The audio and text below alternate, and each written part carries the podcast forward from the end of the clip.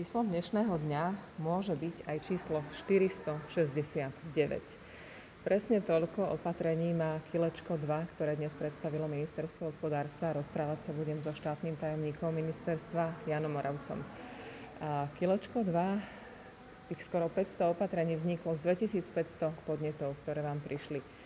Podľa akého kľúča ste vyberali? Tak e, máme za sebou e, tých niekoľko mesiacov gigantickej práce, kde sme filtrovali tých pôvodných 2500 ozaj poctivým spôsobom, že sme sa zaoberali jedným podnetom po druhom a ten kľúč, podľa ktorého sme vyberali, bolo to, že jednak sme si museli overovať opodstatnenosť tých podnetov, lebo niekedy sa stane, že písateľ napíše jeho videnie problému a skutočnosť je iná. Čiže musíme si overiť, či to tak naozaj je. Druhý prípad, ktorý sa mohol stať, že písateľ síce opíše úplne korektne problém, ale ten už bol medzi tým niekde vyriešený, čiže je to akoby nerelevantné. Potom samozrejme je veľa takých, čo sa týka neviem, zákonníka práce, takýchto akože hitoviek, kde dochádzajú desiatky podnetov k tomu istému. Čiže my sme museli odstrániť aj tieto duplicity. Takže to boli tie kľúčové uh, filtre, ktoré nám pomohli potom zredukovať tých 2500 na 469. Opäť sa väčšina z nich začína zjednodušíme, zrušíme, prestaneme, bude menej. A, a ten kľúč je aj preto, že deficit, teda rozpočet je deficitný mm. a všetky tie opatrenia sú také, ktoré nezasiahnu do toho rozpočtu. Je tak? Nie sú úplne všetky také, ktoré nezasiahnu. Ja neviem, taký návrh na to, aby sa zmenil spôsob odpisovania, bude znamenať, že pre, e, z pohľadu ministra financí by to bol akoby kešový výpadok Takže sú tam aj takéto opatrenia, ktoré sme si mysleli, že je užitočné tam nechať a pokúsiť sa o nich rokovať, ale máte pravdu, že veľká väčšina je taká, ktorá z hľadiska verejných financií neznamená žiadne plus ani mínus, ale má veľký význam pre samotné podnikateľské subjekty, lebo ich odbremení od toho, od tej byrokracie a svoj čas a energiu môžu venovať niečomu inému, teda podnikaniu. Nie je to niečo, s čím možno podnikatelia ani nerátali, že také niečo príde?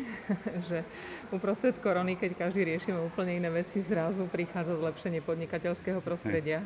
No, ja si myslím, že hovorím, že pôvodne sme uh, spočítali s tým, že toto by mal byť spôsob, ako pomôcť slovenským firmám, aby boli ešte konkurencieschopnejšie a uprostred krízy, podľa nás, je to stále užitočný nástroj, ako tým firmám pomôcť ale nie byť konkurencieschopnosti voči svetu, ale pomôcť im vôbec prežiť tieto ťažké, ťažké časy a podľa mňa v tom je ten význam toho, tých balíkov.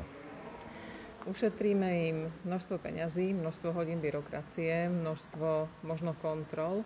Čo sú také vaše uh, srdcovky z týchto 40, 469 mm. opatrení? No samozrejme, že sú to všetky tie, ktoré začínajú tým, že zrušíme, alebo odstránime, alebo zjednodušíme ale hovorím, že sú tam aj také akože e, vyloženie opatrenia, ktoré na prvý pohľad sa ukazujú, že sú nezmyselné, aj keď ten zákonodárca mohol mať nejaký zámer, ktorý e, není viditeľný z toho opatrenia. Tak ja spomeniem a, e, ďalší z tých byrokratických nezmyslov, ktorý sme prevzali. Je to anketa byrokratický nezmysel roka, ktorá sa organizuje už roky a v tomto byrokratickom nezmysle e, upozornila verejnosť napríklad na to, že e, včelári musia nahlasovať do 1. marca e, pohyb svojich včelstiev a samozrejme včely sa pohybujú podľa toho, ako kvitnú napríklad, ja neviem, slnečnica a ďalšie, čiže rozhoduje o tom príroda, ako sa pohybuje včel,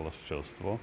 Včelár však do 1. marca musí ministerstvu podhospodárstva nahlásiť zoznam tých e, lokácií, kde sa tá, tá jeho, tie jeho včely budú nachádzať. E, je zrejme možno tam nejaký dôvod, pre ktorý to, táto povinnosť tam je, ale evidentne nie je zosúladená s prírodou.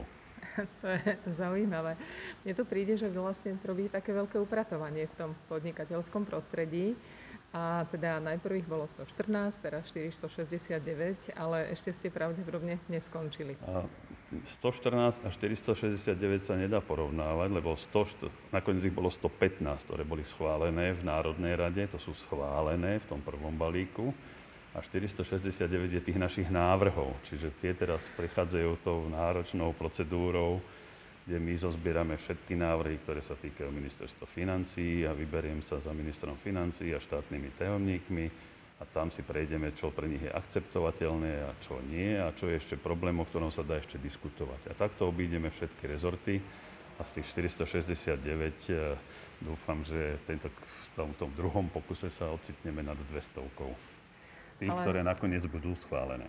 Ale teda asi ešte prijímate nejaké podnety a... My budeme prijímať tie podnety neustále, akorát budeme komunikovať, že už budú to podnety, ktoré budeme spracovať do tretieho balíka. No teda, tak sa určite nenudíte. Ďakujem veľmi pekne a tešíme sa. Dúfajme, že prejde čo najviac. Ďakujem pekne.